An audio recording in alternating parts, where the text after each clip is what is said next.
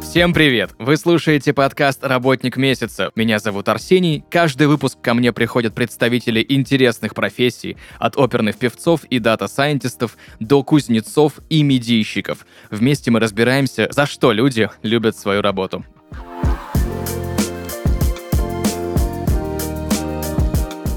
И сегодня в подкасте «Работник месяца» Вера Веткина, эксперт по отношениям, психолог-сексолог и тренер интимных мышц системы Вагитон. Вера, привет. Привет. У меня к тебе первый вопрос. Что вообще изучает сексология? Ты знаешь, вопрос очень интересный, потому что, как правило, люди считают, что сексология — это что-то про то, как заниматься сексом, в каких позах, сколько раз и так далее. В то время как сексология — это более глубокая наука, я даже не побоюсь этого слова, которая в себе сочетает и биологию, анатомию, физиологию, а, психологию, понимание вообще себя. То есть здесь намешано очень много всего. Если очень коротко, то можно сказать, что это наши сексуальные проявления. А вот что влияет на сексуальные проявления, я уже озвучила. То есть сексология отдельно, Камасутра отдельно. Она включает М, то есть это составляющая часть. Конечно. Чем отличается, я просто когда готовился к сегодняшнему выпуску, очень много разных понятий нашел, и мне немножко непонятно, чем отличается врач-сексолог от психолога-сексолога. Самый простой способ понять отличие — это то, что врач, он все-таки работает уже с какими-то отклонениями на уровне физиологии тела, и, соответственно, он вправе назначать медикаментозное лечение. Психолог-сексолог все-таки работает с головой. То есть если есть проблемы с сексуальностью, с проявлением, которые лежат в наших мозгах и в нашем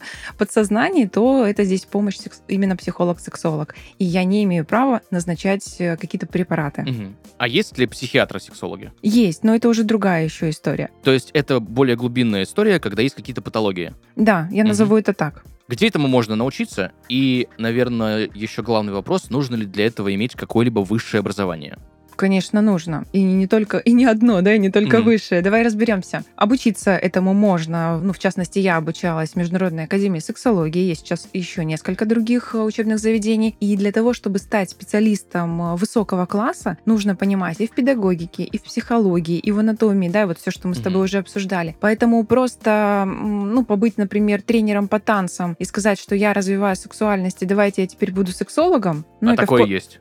Сплошь и рядом. Допустим. А, Это в корне неверно. И даже просто будучи психологом, недостаточно быть э, сексологом. Поэтому э, здесь образование, оно ну, наслаивается одно на другое, и исходя из этого, уже, я тебе даже больше скажу, можно быть сексологом, но не уметь работать с разными направлениями сексологии. Например, можно быть сексологом и специализироваться на работе с парами, Мгм. с женщинами, с мужчинами. То есть я за то, чтобы каждый был специалистом в своей теме. То есть не очень хорошо, когда сексолог работает и отдельно с мужчинами, и отдельно с женщинами, и с парами. В принципе, это допустимо, но чтобы работа была более глубокой и правильной, здесь э, ну, ты выбираешь свое направление. Ты же можешь вести, в принципе, и подкасты, и работать на радио, и что-то еще. Я так и делаю. Да, но если я тебя сейчас попрошу выйти на демонстрацию и провести какие-то там свои действия, ну, это не твой профиль. Конечно. Вот, и я об этом. Как чаще происходит? Э, В сексологию приходят люди с педагогическим образованием изначально высшим, да, либо с психологическим образованием, либо вообще не имея какого-то образования и идут учиться сразу в высшее учебное заведение именно по этому направлению. Было бы идеально, если бы люди шли уже после педагогики, либо после психологии. Но сейчас есть э, заведения учебные, которые берут с нуля. А сколько в среднем времени нужно учиться? Сколько лет? Если ты приходишь с нуля, Мгм. то я считаю, что это не меньше 4-5 лет. Ну, как классическое высшее образование. Естественно. Как в среднем проходит твой рабочий день? Очень интересно. В первую очередь, э, мой день начинается с того, что я работаю с собой. Это мое состояние э, и настройка на работу с клиентом в том числе. Потому что то, как я себя чувствую, как я выгляжу, я должна транслировать своим людям, да, своим клиентам.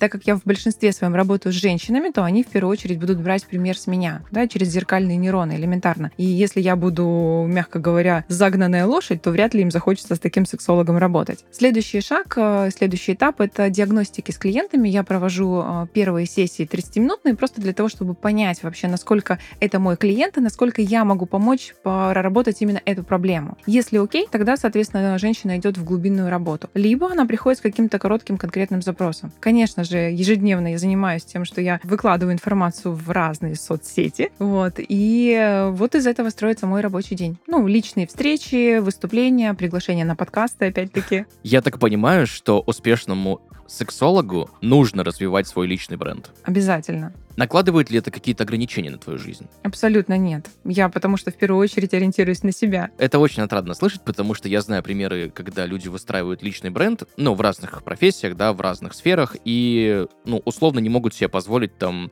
выпить где-нибудь в баре, чтобы их поймали на камеру, потому что, ну, у них трансляция абсолютно другого образа жизни, например. И очень здорово, что у тебя это никак не накладывает какие-то ограничения. Я всегда это только приветствую. Но вот смотри, если я буду накладывать на себя ограничения, то я буду в напряжении. Напряжение — это уже не про сексуальность. Сексуальность, женская особенно, это про расслабление. И в этом и должна как раз э, проявляться женщина. Давай немножко более подробнее разберем, что именно изучает психолог-сексолог и с какими проблемами может помочь справиться, собственно, людям. Что изучает? Анатомию, физиологию и так далее, да, все, что мы уже обсуждали. А какими инструментами работает специалист, зависит от его компетенций, да. Мгм. Кто-то работает просто как обычный психолог. Давайте поговорим, давайте выясним, где ваши проблемы, сходим э, в отношения с родителями, посмотрим в сторону внутреннего ребенка, да, и ну просто идите и сделайте. То есть один вариант. Второй вариант, э, когда у специалиста есть разные способы работы. И я в свое время искала такие способы, потому что мало того, что наша психика в принципе не пускает да, для трансформации, так еще и тема секса очень табуирована, запретна, там много стыда, ограничений, и туда пробиться еще сложнее. И поэтому важно в арсенале иметь техники, которыми можно безопасно, что называется, занырнуть, да, Мгм. и вытащить корень и проработать ее. Поэтому с какими запросами приходят женщины? В большинстве своем, конечно же, это сложность расслабиться, это отсутствие либидо, отсутствие оргазмов, непонимание вообще, кто я, что я, как наладить отношения, как мне почувствовать себя женственной, сексуальной, привлекательной. И отдельный пласт, который я очень люблю, это как объяснить ребенку о сексе. Я думаю, мы еще более подробно остановимся на этих э, моментах, с чем, с какими запросами чаще всего приходят, потому что у меня тоже есть огромное количество вопросов по этой теме к тебе. Но знаешь, мне еще что интересно? Вот чем отличается, в принципе, психолог-сексолог от просто психолога, ну, кроме, собственно, темы? Ведь о сексе можно говорить просто с психологом, или нет? Можно говорить. А О сексе можно говорить с кем угодно. Главное, какой запрос на этот разговор. Бывает, что психологи, они получают дополнительное образование, и они компетентны в этом вопросе. Но чаще всего психологи работают больше с темой понимания себя как личности, да, а не как именно женщины, не именно взаимодействия со своим сексуальным партнером. И я тебя, возможно, удивлю, что у многих психологов есть проблема сексуального характера. С пациентами или в принципе? С собой. Да, ты меня удивила. Вернемся к запросам, да, к проблематике. Я так понимаю, что, ну, возможно, я ошибаюсь, но в последние годы вот эта тенденция о том, что к психологу ходить ненормально, наконец-таки переломилась. И сейчас очень многие говорят, что, ну, пойти к психологу это очень даже хорошо, потому что, ну, понятно, что мы можем не вывозить какие-то вещи, особенно в современном динамично меняющемся в разные стороны мире. В общем, мы уже поговорили про э, запросы, с которыми чаще всего люди приходят к тебе. И есть ли какая-то тенденция, наблюдаешь ли ты какую-то тенденцию, по которой можно понять, что люди стали, ну, более просто к этому относиться, да, к э, табуированным темам, более открыто говорить на это, или более часто приходить, или же все-таки есть еще некоторые проблемы, как когда-то были просто в психологии? Ты знаешь, когда я проходила обучение, эм, наши преподаватели сказали, что проблем с сексом и вам работы с этими проблемами хватит не только вам, но еще и вашим э, внукам. И общество сейчас э, до сих пор еще пребывает, во всяком случае наше да, общество, пребывает э, в том состоянии, когда тема секса остается очень запретной. И даже если это открыто проявляется сексуальность, ну вот представь, ну, девушку, которая открыто транслирует свою сексуальность, то это другая грань. То есть Мгм. это не про уверенность, э, самодостаточность, это про выпячивание этой сексуальности. Открой любую соцсеть, и ты увидишь, что трансляция сексуальности ограничивается демонстрацией э, отдельных частей тела, оголенных, э, или там надутых губ, или еще чего-то. Но это не сексуальность. Поэтому сказать, что есть тенденция, хотелось бы. Но неважно, приходит женщина ко мне в 40, в 30 или в 20, проблем предостаточно. Я очень рад, что ты затронула тему социальных сетей, потому что просто просматривая ленту, и ну, иногда ты натыкаешься на фотографии знакомых, либо просто незнакомых людей, кто тебе что-то транслирует в социальные сети, и ты иногда пытаешься это скипнуть, потому что, ну, слишком откровенно. Где лежит эта грань между сексуальностью, нормальной, здоровой, классной, и пошлостью? Сколько вешать граммов? Да. Ну, мы здесь не отмерим. А для меня в принципе, сексуальность — это про самодостаточность. А когда человек э, пытается что-то выпятить, да, выставить, это уже не про это. То есть mm-hmm. это не про самодостаточность. Это про способ привлечения. Знаешь, у меня есть такая фраза, я люблю э, про это рассказывать и говорю о том, что женщины всячески, ну, вот как на уровне природы, они транслируют э, отдельные части тела для того, чтобы привлечь самца. Mm-hmm. Но они не знают, что с ним делать, когда он привлекся. Понимаешь, люди не знают, как заниматься сексом, люди не знают, как э, расслабиться, mm-hmm. люди не знают, как взаимодействовать. Более того, вступают в сексуальные отношения не потому, что им хочется, да, ну я сейчас про женщин в частности говорю, а для того, чтобы ну, либо что-то поиметь с этих отношений, mm-hmm. либо какой-то статус подтвердить, либо что-то кому-то доказать. Ты сказала очень интересную фразу о том, что люди не знают, как заниматься сексом. Конечно. Давай более подробно разберем, о чем идет речь. Многие не понимают своей анатомии и физиологии. А они не знают, из чего, по идее, должен строиться половой акт. И это даже не про техники и про позы. Они не понимают, в какой момент переходить к фрикциям. И чаще всего женщины говорят, у меня нет оргазма. Почему? А потому что мужчина пришел к ней уже на 80% готов, а она еще, извини, борщ варит, да, и у нее голова вообще не здесь. И чтобы ей включиться в процесс, должно произойти определенные действия. В том угу. числе она должна перенастроить себя в голове. Как это сделать, она не знает голову не расслабляет, тело не включается, а в кавычках на сухую, да, все это происходит, и удовлетворения нет. Раз, два, три. На четвертый раз ей вообще не будет хотеться сексом. Ни с этим мужчиной, ни в принципе. И так они живут годами. Сейчас сложный будет вопрос. Есть некоторые... Сейчас не будем про какие-то совсем уж нехорошие истории, да? Но бывают часто, когда первый опыт бывает, ну, неудачным. Ну, нормальная... Сплошь и рядом. Да, нормальная практика жизни. И второй опыт бывает тоже неудачным. Да и третий, чего уж там говорить, бывает не совсем приятным. С обеих сторон вообще бывает естественно. Что делать в этом случае? Ну, если девушке, ну, мы говорим про негативный опыт у девушки, да, если ей повезет, и следующий ее партнер будет заботливым, внимательным и таким, который захочет расколдовать принцессу, угу. то, наверное, у нее это все быстренько раз и перестроится. Но если женщина думает, что она не такая, да, и с ней что-то не то, то, как правило, она к себе таких партнеров и будет притягивать. Поэтому самый разумный способ обратиться к специалисту и проработать эту тему. Ты больше работаешь с парами или с отдельными клиентами? Я больше работаю с женщинами. Mm-hmm. Но если ко мне обращается пара, то первая диагностика будет совместная, а дальше я их разведу в, mm-hmm. в разные консультации. Ну, то есть мужчина пойдет к другому специалисту.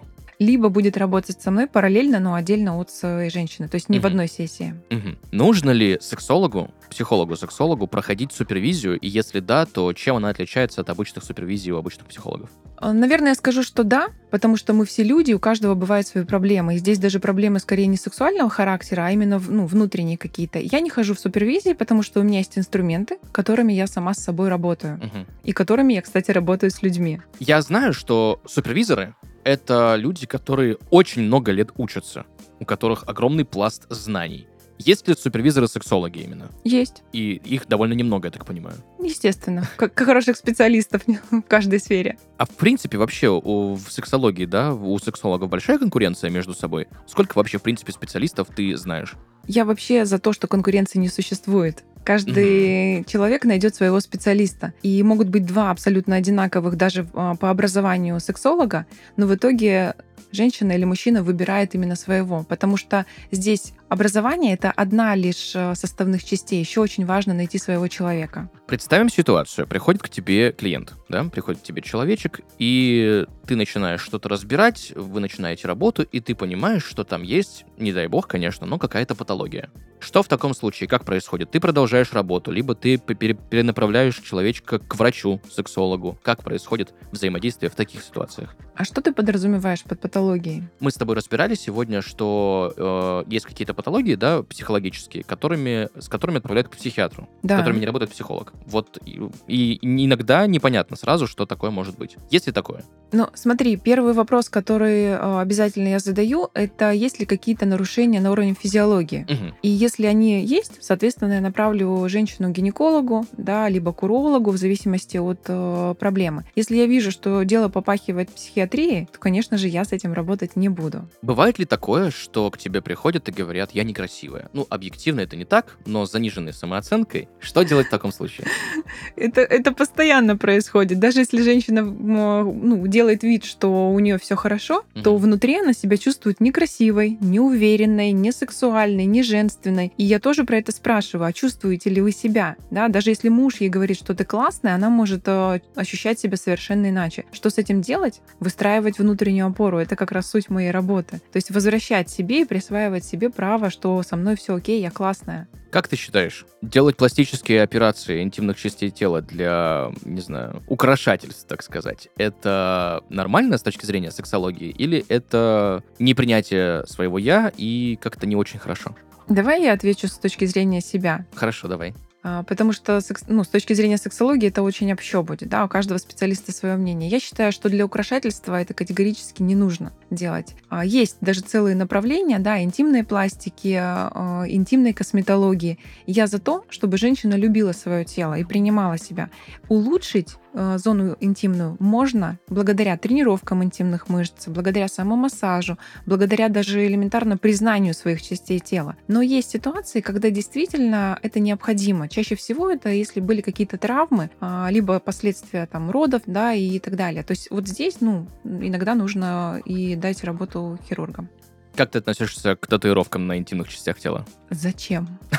Зачем? Ведь давай смотреть э, ну, более здраво. Это же не просто красота, Мгм. да, а это еще нарушение иннервации. Э, Это дополнительное вмешательство кожных покровов, да, которые могут потом еще и снижать чувствительность. Просто кому-то показать, смотри, какая у меня там кошечка или там скорпиончик или еще что-то, это одна история. Но насколько это тебе классно. И плюс э, уже давно известно, что все рисунки на теле, они несут определенную информацию. Мгм. И они, соответственно, вносят и корректируют наше поле. Поэтому будьте очень аккуратны с этим. Ну, грубо говоря, где-нибудь на ягодичке маленькую надпись можно сделать, но лучше не стоит. Да воспользуйтесь временными татуировками, если вам Мгм. по приколу, да, и посмотрите, как вообще вам с этим будет. Как ты считаешь, к сексологу нужно обращаться каждому? Да. Независимо от того, считает ли человек, что все хорошо, или есть какие-то проблемы. Ну, если он считает, что у него все хорошо, и это никак э, не отражается на его отношениях, Мгм. или на ее отношениях, пожалуйста, тогда не нужно.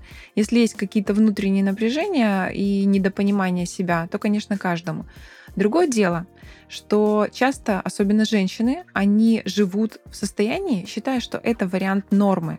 У нас очень сильно за- занижена рам- рамки вообще занижены нор- нормы, и мы можем думать, что не получать оргазм это нормально, Мгм. не получать удовольствие в сексе это нормально, но Мгм. это далеко не нормально. Есть мнение, что в разных странах, там, те же пуритане, например, да, англичане, в общем, можно заниматься сексом только в одной классической позе, и все будет классно и замечательно. Кто-то, наоборот, говорит, что излишнее разнообразие — это показатель не раскрепощенности, а некой развращенности. Огромное количество людей, огромное количество мнений. Я так понимаю, это все ложь и неправда. Мне сразу вспомнился фильм английский а, «Без истерики» называется. А, Это как раз времена той самой Англии пуританской, когда женщин судили за бешенство матки, потому что они были ну, неудовлетворенными элементарно. И тогда а, доктор, один гинеколог, он делал а, массаж женщинам. По сути, это такая одна из практик мастурбации, а, когда женщина наконец-то получает расслабление. Мгм. И вот здесь сказать, что типа это разврат, я бы очень поспорила. Я вообще за то, чтобы человек проявлял свою сексуальность так, как ему хочется, и если это не идет во вред другим людям, и ему в том числе. И для одного будет нормой заниматься сексом только в миссионерской позе, да, и ну, как бы, пожалуйста. А для другого нужно минимум за один половой акт поменять там 5-6 поз. Ты упомянула самоудовлетворение. Есть, опять же, огромное количество мнений по этому поводу. Приходят ли с такими запросами к тебе люди, с, не знаю, те, кто излишне часто это делают, или наоборот, излишне редко? Кто-то говорит, я там не просматриваю фильмы для взрослых, никогда-никогда этого не делал, а сам с каждую свободную минуту ищет, не знаю, аккаунты на популярных сайтах. Собственно, приходят ли к тебе с такими запросами, и чаще всего почему так происходит, и, ну, нормально ли это? Давай начнем с того, что мастурбация — это один из инструментов работы сексолога и один из способов развития чувствительности. Мгм. То есть э, у мужчин больше контакта с телом по жизни, в принципе. А, ну, потому что каждый день, несколько раз за день, да, мужчина контактирует со своими гениталиями. У женщины все гораздо хуже. Да, в детстве говорили плохо. И э, ты знаешь, иногда я женщин спрашиваю, а как давно вообще вы касались себя, ну, кроме как быстро помыться и все. И у них делаются большие глаза. А зачем трогать себя там? То есть трогать нос, трогать э, щеки э, это нормально, а трогать гениталии это фу, грязно, стыдно, плохо. И отсюда у нас мозг вообще не понимает. То есть есть части меня, которые нормальные, а есть части меня, которые как бы грязные. Соответственно, как можно получить удовольствие от себя, если есть что-то внутри грязное. Так вот, мастурбация это один из инструментов как раз-таки налаживания контакта с телом. Но здесь тоже должна быть определенная грань. Когда, неважно, женщина или мужчина заваливаются в мастурбацию с учетом того, что это будет вредно, или они начинают использовать такие способы мастурбации, которые потом никогда не повторит их партнер, я, кстати, против секс-игрушек с вибрацией с вакуумной стимуляцией, то это приводит к печальным результатам. Но, в принципе, против других классических игрушек ты не против. Абсолютно за. Знаешь, есть у разных людей разные отношения, да, к тому, что происходит в спальне, да. Многие говорят и считают, что то, что там происходит, это наше личное. Ну, это абсолютно нормально. Но есть некоторое понятие у людей извращенности. Для одних это одно, для других это другое. Для одних извращение — это все, что не миссионерская поза, а для других извращение — это, ну, какие-нибудь непотребства, о которых я даже упоминать не хочу. Есть ли какое-то понятие в сексологии извращения, извращенного понимания секса? Что это такое и когда это начинает становиться какой-то уже проблемой? Давай расскажу на примере мастурбации. Давай. А, Это становится проблемой тогда, когда в отношениях возникает сложность. Тогда, когда это становится навязчивой идеей. Что бы ни происходило, нужно срочно помастурбировать и сбросить энергию. То есть вот тогда это проблема. Мгм. В принципе, конечно же, есть прям перечень и медицинских э, заболеваний да, в сфере сексуальности. Но я думаю, что мы сейчас не будем их перечислять. И я вообще за то, что в паре хорошо то, что хорошо двоим. И кому-то нравится, не знаю, мороженое с карамелью, да, кто-то просто так мороженку любит полезать, а кому-то нужно там с перчиком. Аналогия понятна, спасибо тебе большое.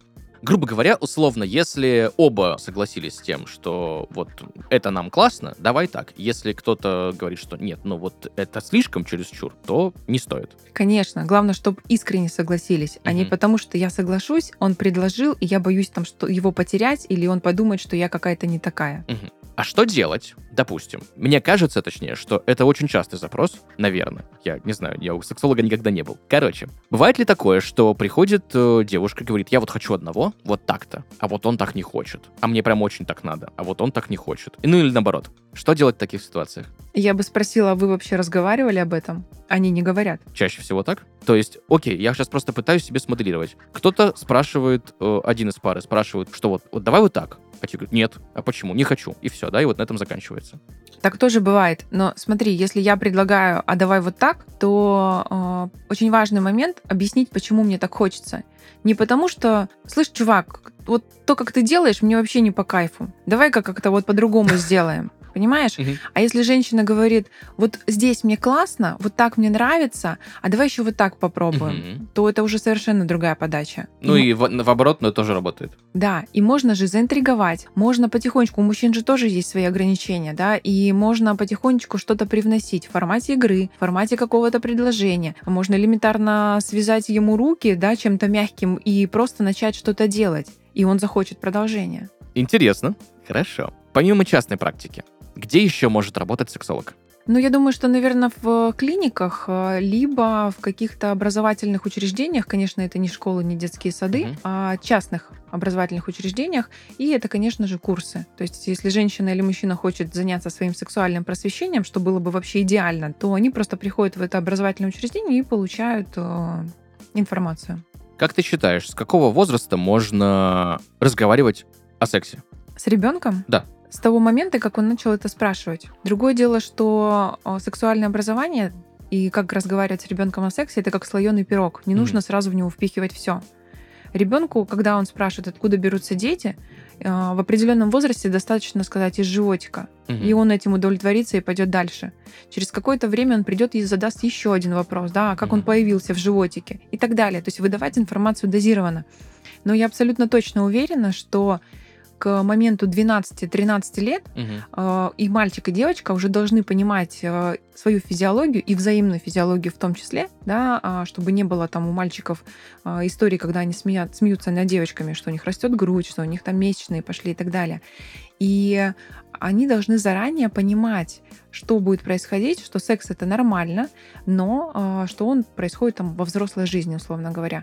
И тут же вопрос про, без- про безопасность, про предохранение, и все это взаимосвязано. Я знаю ужасные истории, Я тоже. слава богу, не лично, когда люди в зрелом возрасте, будь то женщины или мужчины, даже не подозревают о таком понятии, как цикл. Да, кто-то от мужа может скрывать о том, что вот что-то происходит, да, каждый месяц. Либо не происходит, что еще хуже. Кто-то начинает э, беспорядочно употреблять гормональные контрацептивы без консультации врачей. Насколько это чревато, как часто такое случается и как этого не допускать? Я тебе скажу больше. Есть женщины, которые не знают, как выглядит клитор. Да, можешь опустить свою бровь. Так и есть. Окей, хорошо.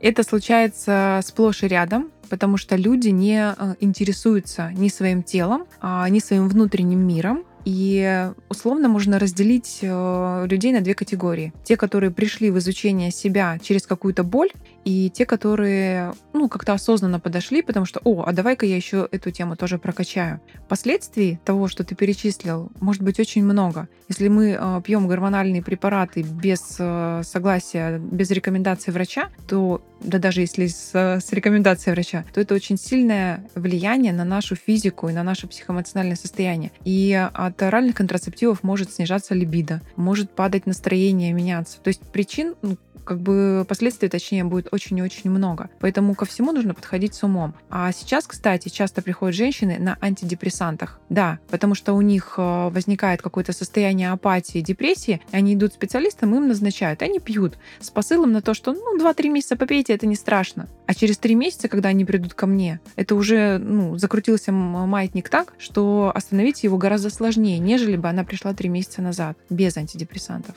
Но я не вправе их отменять. Я вправе работать э, своими инструментами и рекомендовать ей сходить к врачу, чтобы они сняли антидепрессанты. Есть распространенное мнение, что мужикам только одно надо, да?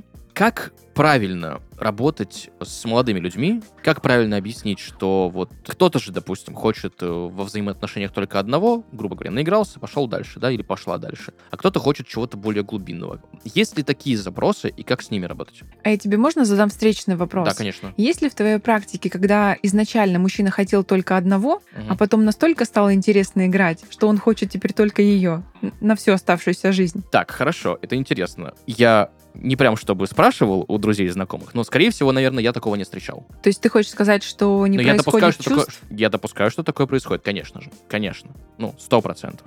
Ну, и тогда получается, что когда мы выбираем партнера, то мы выбираем его под стать своему внутреннему состоянию. Мгм. И если у меня внутри болит, и я считаю, что всем мужикам нужно только одно, или все они там козлы, да, как э, принято говорить, то такие, собственно, и будут в мою жизнь притягиваться. И это самый главный посыл, который я несу женщинам, что работать над отношениями нужно, начиная работу с себя. Как только вы выращиваете внутреннюю опору и понимание, что со мной все хорошо, то все и будет хорошо. И даже если какие-то ситуации происходят, то они происходят для моего внутреннего становления и роста. И если мужчина, например, изменил, то это прям явный звоночек, да, или даже бой в колокол, что женщина сама от себя отвернулась.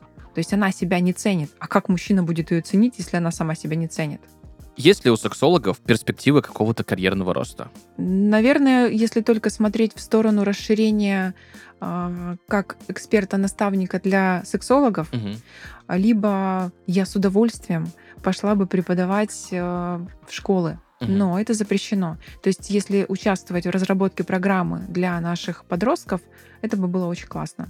Как ты считаешь, э, лед тронется в какое-то время, чтобы можно было вести какие-то методические пособия, либо как-то, ну, понятно, аккуратно, естественно, аккуратно с этим, э- этим всем взаимодействовать, потому что, ну, пособие может быть супер крутое, но исполнение этого пособия может быть отвратительным. Я думаю, местах. что здесь скорее дадут разрешение делать, и сейчас это уже есть врачам, нежели сексологам.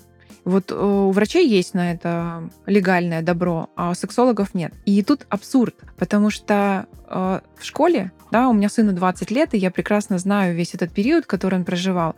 Уже там с 14, а кто-то и раньше живет сексуальной жизнью. А говорить об этом нельзя. И дети не знают, как предохраняться, дети не знают, как должен протекать половой акт, и они делают это лишь бы как-то сделать, ну, потому что так диктуют их нормы. Ну, потому что уже в этом возрасте стыдно быть девственницей. Или потому что нужно согласиться и так далее. И скольких бы проблем со здоровьем, с э, оценкой себя мы бы избежали, если бы э, у женщин было понимание. Ну и у парней и мужчин тоже, конечно. Естественно. Я еще знаю, что ты являешься тренером интимных мышц. Расскажи, пожалуйста, более подробнее, как это происходит, зачем это нужно, после каких, возможно, проблем нужно это делать, либо же просто для общего тонуса здоровья. Давай более подробно разберем. Чаще всего тренировки интимных мышц являются основным показанием в послеродовом периоде, э, когда уже есть осложнения какие-то в виде стрессового удержания мочи, в виде опущения органов. Но я за то, что если ты женщина, то тебе уже нужно тренироваться, потому что так устроена наша физиология, что с годами э, мышцы тазового дна становятся слабыми, и отсюда вот возникают как раз проблемы, о которых я уже сказала. Мгм. И это не только на уровне ощущений тела, это еще и проблемы в сексе в том числе. Ну, раз уж мы сегодня про это. Поэтому тренировать интимные мышцы нужно всем, кто хочет сохранить свое здоровье. Кстати, для мужчин тоже существуют тренировки, и они чем-то похожи. А почему-то у нас принято ходить э, тренажерный зал и, например, качать попу, но не принято работать с мышцами тазового дна. И для многих, опять-таки про нормы скажу, для многих становится вариантом нормы в послеродовом периоде при чихании писаться. Или пойти э, к врачу и сделать операцию. Или заколоть гиалуронку во влагалище. Или подставить филлеры. Вместо того, чтобы потренировать мышцы и разобраться с этой проблемой. То есть это исключительно про здоровье, не про какие-то вот истории, связанные там с красотой, как вот мы обсуждали. Это в первую очередь про здоровье, Мгм. И есть приятный побочный эффект, который сказывается и на чувствительности, и на внешнем виде в том числе. Давай Мгм. простым языком объясню. Когда женщина тренирует интимные мышцы, у нее в первую очередь улучшается кровообращение в области таза. Мгм. Соответственно, повышается чувствительность, соответственно, лучший приток крови и возбуждение, и более плотный обхват полового члена. Знаешь, я очень часто этот вопрос спрашиваю. Что в твоей профессии, в твоей деятельности самое трудное? Самое трудное, наверное, перестать огорчаться, когда женщины выбирают не себя. Бывает довольно часто, да? Да, э, из простого. Провожу консультацию, она объясняет, я ей объясняю, что делать, да, почему так. Она говорит, да, классно, я хочу, у меня прям внутри очень сильно болит, и мне нужно меняться, но потом она выбирает не себя. Мгм. И она говорит, что когда-нибудь потом я к этой теме приду. Чаще всего потом может не наступить. Естественно. Более того, потом будет еще хуже. Как ты с этим справляешься? Со своими эмоциями Да. я понимаю, что я не могу спасти весь мир. И человек в первую очередь делает сам выбор, нужно ли ему это или нет. За что ты любишь свою работу? Я просто получаю удовольствие от э, того, что я даже несу в массы эту информацию. Это первое. Второе, конечно, я кайфую, когда я вижу измененные жизни и женщин, и мужчин. Когда у них меняется чувствование себя, когда через несколько лет семейной жизни, э, которая стояла на грани развода, люди вдруг начинают совершенно по-другому друг друга слышать и готовы дарить э, друг другу удовольствие. Это ли не классно? Есть ли что-нибудь, что тебя, ну, бесит, раздражает, да, в твоей деятельности? Какие-то моменты, которые ты хотела бы поменять, но пока они существуют и вносят некоторую негативную окраску? Слушай, я вообще за принятие. И все, что меня бесит, это значит для меня звоночек, в какую сторону посмотреть. Раньше меня действительно э, раздражало то, что вроде все лежит на поверхности, почему люди этого не видят. Сейчас я понимаю, почему так. Поэтому я просто принимаю этот факт как есть. И даже если человек не выбирает работать с собой, неважно, ко мне он придет, там, к другому специалисту, это его право. Мы спасти, как я сказала, всех не можем. Спасибо тебе большое за сегодняшний разговор, за погружение в тему. очень-очень много моментов, которые я впервые для себя сегодня узнал относительно твоей работы. И это, это очень классно. Спасибо тебе большое еще раз. Спасибо, что пригласили. Друзья, сегодня в подкасте «Работник месяца» Вера Веткина, эксперт по отношениям,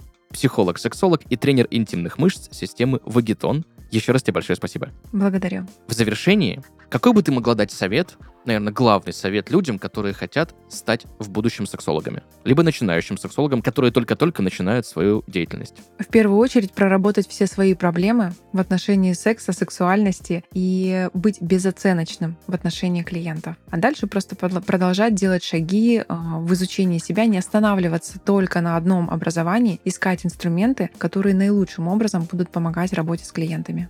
Вера, еще раз тебе моя благодарность за сегодняшний разговор. Спасибо. Друзья, на этом у нас все. Услышимся в следующих выпусках. Пока-пока.